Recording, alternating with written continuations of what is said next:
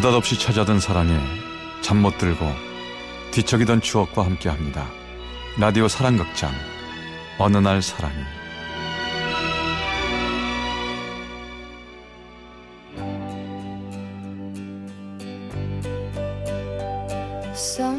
제 417화 가보지 못한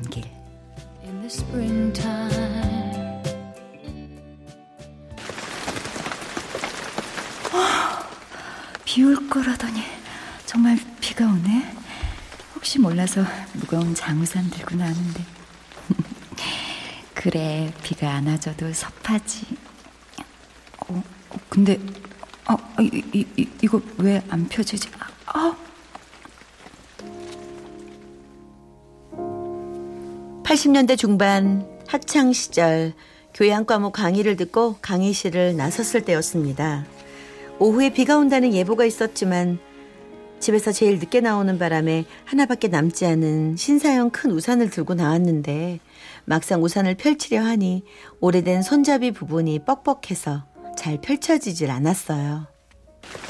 아, 아, 아, 집에서 한번 펴보고 갖고 나오는 건데. 아, 아 제가 제가 한번 해볼까요? 에? 아, 네. 벌써 봐. 어디 보자. 어, 어. 됐다. 어머. 어, 예, 감사합니다. 아, 저기 우선 제가 고쳤으니까 정문 주차장까, 주차장까지만 세워줄 수 있죠. 그럼 어... 민폐 좀 끼치겠습니다. 네? 어, 어... 아, 오늘 한국사 강의에서처럼 단군의 자손끼리 서로 돕고 살아야 이 단군 할아버지가 흐뭇해하지 않겠어요? 네, 그러죠, 뭐. 아, 참 그래도 다행이다. 우산이 큰 거라서 서로 이렇게 꼭 붙지 않아도 되니까 내가 덜 미안한데요. 네. 그래서 근데 아니 원래 이렇게 큰 우산 가지고 다녀요? 무거울 텐데? 아니요. 어, 어쩌다. 오후 강의라서 집에서 조금 늦게 나왔고 그러다 보니 이렇게 공으로사만 남아 있었다는 얘기는 하지 않았습니다. 얼떨결에 마주친 낯선 사람에게 미주알 고주알 내 잡다한 일상을 말한다는 게 조금 부자연스러웠었거든요. 저는 그에 대해 보도블럭 바닥에 쏟아지는 빗방울과 너덜너덜해진 청바지 실밥 밑에 가려진 낡은 구두, 그리고 천으로 된 외줄끈의 국방색 가방만 기억에 남아있을 뿐, 보폭 맞추는 데만 신경을 쓰며 앞만 보고 걸었어요.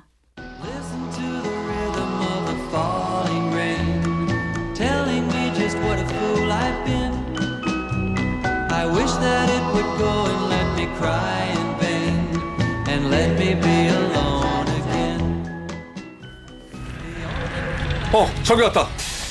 고마워요. 예.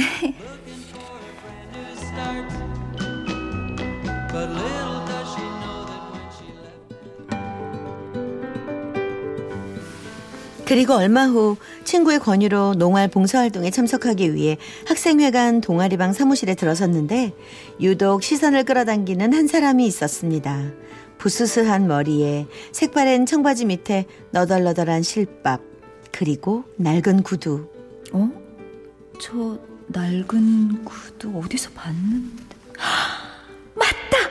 그 사람! 단군의 자손! 어머! 저 오빠 오늘도 졸고 있네. 아우. 저 사람 아는 사람이야?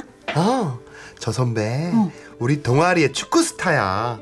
저번에 단과대별 축구 경기에서 혼자서 몇 골을 몰아넣거든. 멋있었어. 어. 공부도 잘하고 운동도 잘하고 의리파에 저렇게 수더분한 외모 신경 안 쓰고 다니는데도 얼마나 인기가 많은데. 근데 또 밤에는 경비실에서 아르바이트를 해가지고 맨날 저렇게 졸기는 해. 복학생이야? 아니 국문학과 3학년인데 저 선배 때문에 인문대 미모의 여학생들 난리도 아니다 이게 저 선배랑 친해지려고 아주 그냥 농활 신청한 여자애들도 많을걸? 저는 저도 모르게 방학을 농활을 기다리게 되었어요. 방학과 함께 시작된 농활은 마늘 농사로 유명한 남해의 시골 마을이었습니다. 마늘 수확을 끝낸 밭에서 비닐을 걷어내는 작업이 진행되고 있었고 아침 설거지를 끝낸 저는 마을회관 화장실에 갔어요.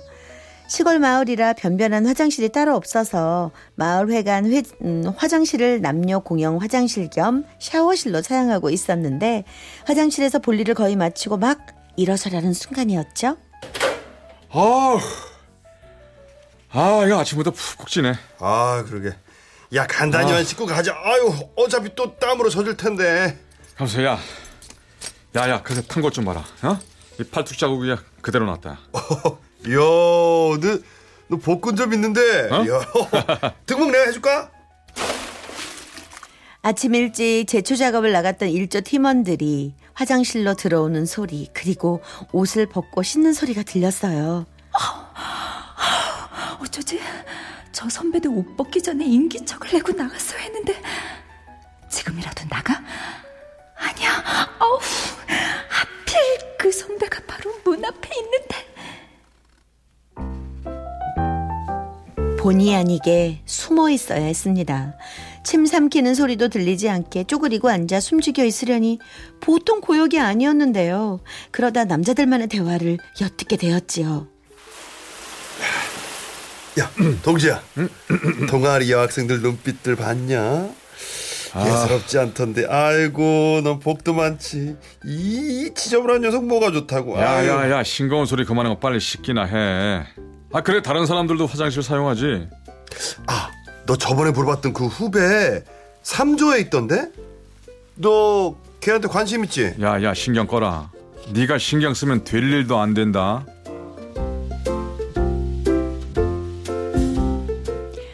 한참을 떠들며 샤워를 마친 선배들은 하나둘씩 옷을 챙겨 입고서 돌아갔고 화장실 밖은 조용해졌습니다. 아우, 내 발. 어, 쪼그리고 앉아 있었더니 쥐가 다 났네. 이제 아무도 없겠지?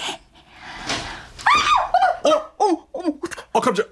아, 아니 너, 야, 너 계속 그 안에 있었어? 예? 아, 아니, 그러니까 그게요. 아, 그러니까, 야,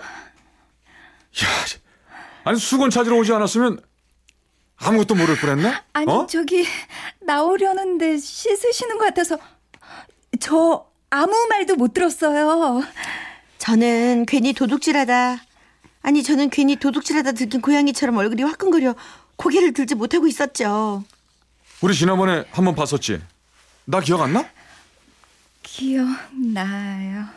한국사 강의 끝나고 비 오던 날 단군의 자손들끼리 도와야 된다고. 그래 그래 기, 어, 기억하는구나. 어? 야 여기서 이렇게 또 만나네. 야 우리 앞으로 잘해보자.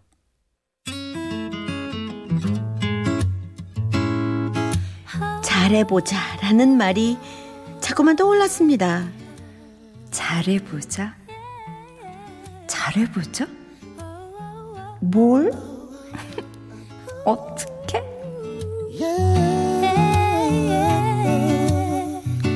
농활이 끝나던 날 저녁 몽돌 해변 근처에서는 동아리 기수별로 농활에 대한 토론과 발표가 있었습니다. 그리고 모닥불 옆에 둘러앉아 막걸리에 사이다를 섞어 만든 폭탄주로 뒤풀이를 하게 되었죠. 피워놓고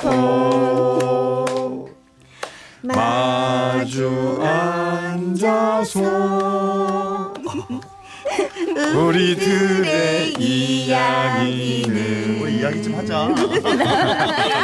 노래만해.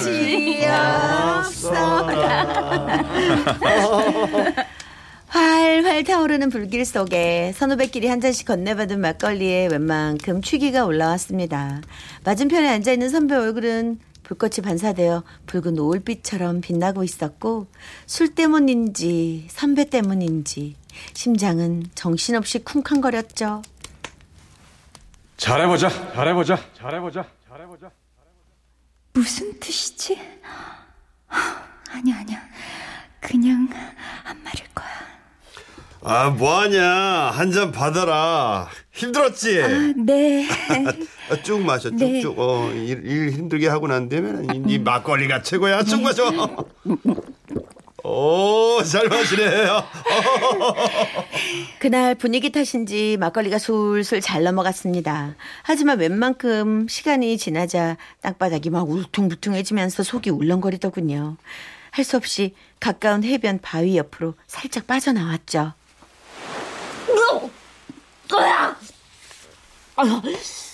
야, 걔, 괜찮아? 어?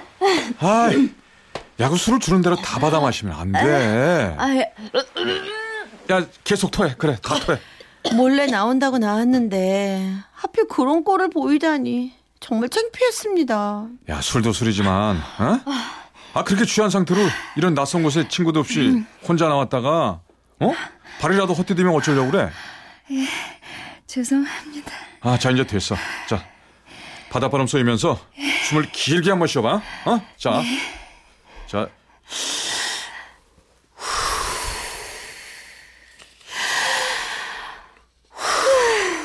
그래, 그래, 그렇지, 그렇지. 잘하는 거야. 어때? 좀 낫지? 어? 네. 그피 속에 아리따운 여인이 너였다니 참, 어? 달빛에 반사돼 일렁이는 물결과 몽돌 해변의 파도 소리는 어쩐지 비현실적이었습니다. 아마도 선배와 단둘이 바라본 밤바다였기 때문이었겠죠. 우리는 한참 동안 밤바다를 바라봤습니다. 여수 밤바다 이 조명에 담긴 아름다운 얘기가 있어 내게 들려주고파 전화를 걸어. 뭐 하고 있냐고. 나는 지금 여수 밤바다 그날의 소중했던 추억을 간직한 채 새로운 학기가 시작되었고 선배와는 자주 마주치게 됐습니다. 도서관에서도 동아리방에서도 강의실 복도에서도 우리는 함께 커피도 마시고 시대적인 아픔도 토론하며 좋은 시간들을 보냈습니다. 그런데 가을에 접어들자 그 선배에 대한 반갑지 않은 소문들이 들리기 시작했습니다. 예, 예, 예. 동주 선배 휴학하고 군대 간다며. 어, 그렇대. 어, 국문과 부대표 언니랑 사귄다던데. 그 언니 어쩌니? 정말? 어, 그렇대. 둘이 사귀는데? 응. 그런데 나 저번에 학교 앞에서 동주 선배가 어떤 여자애랑 팔짱 끼고 가는 거 봤거든? 어, 보통 사이 아닌 것 같던데. 국문과 언니 말고 다른 여자? 어, 봤어. 여자 관계가 아주 복잡한 거 봐. 아우, 너랑도 친하잖니. 난 아, 아니야. 아니지. 그때부터는 이 핑계 저 핑계로 동아리 활동에 나가지 않았습니다. 선배가 멀리 보이면 피해 다녔고요. 그 선배가 내 소식을 묻는다는 이야기를 전해 들었지만 내가 그 여러 명 중에 한 여자가 된다는 게 싫었습니다. 그리고 선배가 군에 입대했다는 소식을 들었죠. 스쳐갈 수 있었다면 지금 더 행복할 수 있을까? 너를 모르고 살던 세상이 마음은 더 편했을 텐데. 그리고 기말 시험 준비에 정신이 없던 어느 날 점심을 먹고 도서관으로 향하는데 군복을 입은 사람이 나를 향해 다가오고 있었습니다. 균형 잡힌 몸매와 유난히 까만 눈썹은 예전 그대로였죠. 안녕. 잘 있었어? 선배님, 아, 휴가 나갔다가 동아리에 와보고 싶어서. 아, 네. 군복이 참 잘 어울리시네요. 그래? 네. 어, 너도 많이 어른스러워진 것 같네. 지난번 동할 때는 애기 같더니. 그래도 얼굴 발그레해서 참 이뻤는데. 아니에요. 그날 엄청 취했죠. 아, 군대 갈 때 너 보고 가려고 했는데 너 동아리 계속 안 나오더라? 네, 좀 바빴어요. 어, 가서 우리 저 학생회관 자판기에서 커피 한 잔 할까? 선배와 저는 커피를 한 잔씩 뽑아들고 느티나무 그늘에 벤치에 나란히 앉았습니다. 그리고 한참 동안 침묵이 흘렀죠. 아, 어, 어색하네요. 이상하게. 미안. 어, 하고 싶었던 말은 있었는데 막상 하려고 하니까 입이 안 떨어져서 나 내일 휴가 끝나고 군대 복귀한다. 네. 도서관에 오면 널 만날 수 있을 것 같아서 일부러 온 거야. 음, 너 저, 나한테 편지 할래? 군부대 주소 적어줄게.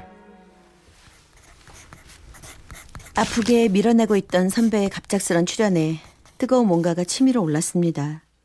하지만 내 마음을 드러내는 말은 한마디도 하지 않았고 선배 역시 주소만 남길 뿐이었습니다. 편지 꼭 해. 어? 너한테 저기 하, 하고 싶은 말 많아. 네. 꼭 해. 꼭. 어? 기다릴게. 혼자 책상에 앉는 저녁엔 숱한 마음의 글들을 종이에 썼습니다.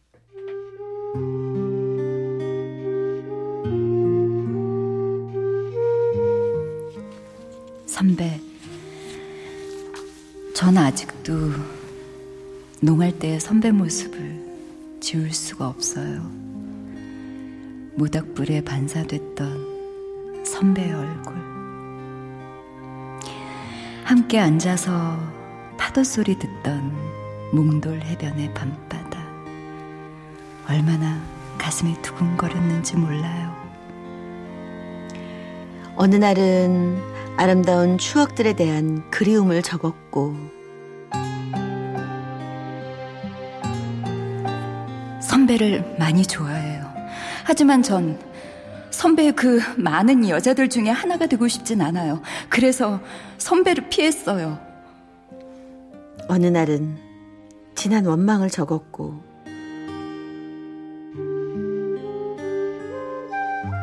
잘 지내고 계시죠?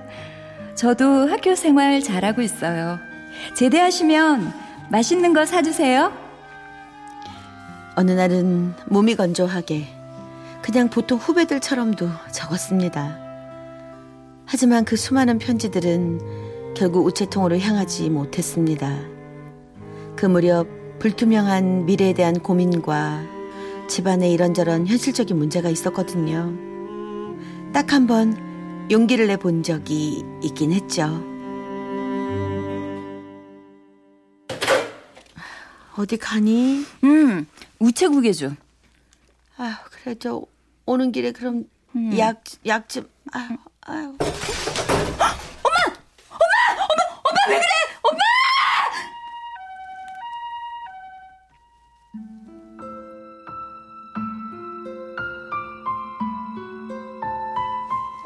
망설임 많은 사랑은 차가운 현실을 이기지 못했습니다. 그렇게 한 줄기 바람처럼 그는 스쳐갔지만 아직도 가끔은 저 하늘에 대고 붙이지 못한 편지를 씁니다.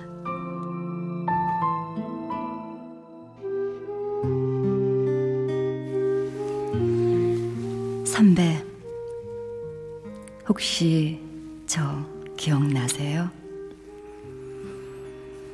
그때 선배의 눈빛은 떨리던 음성은 또 요동치던 저의 심장은 분명히 사랑이었을 텐데 전 왜 그냥 기다리기만 했을까요? 하지만 가끔은 이렇게 가보지 않은 길을 더듬으며 선배를 추억합니다. 이루지 못해서 더더욱 순수하고 아련하게 남았지만 만약 그때 제가 썼던 편지들을 보냈더라면 과연 우린 더 행복해졌을까요?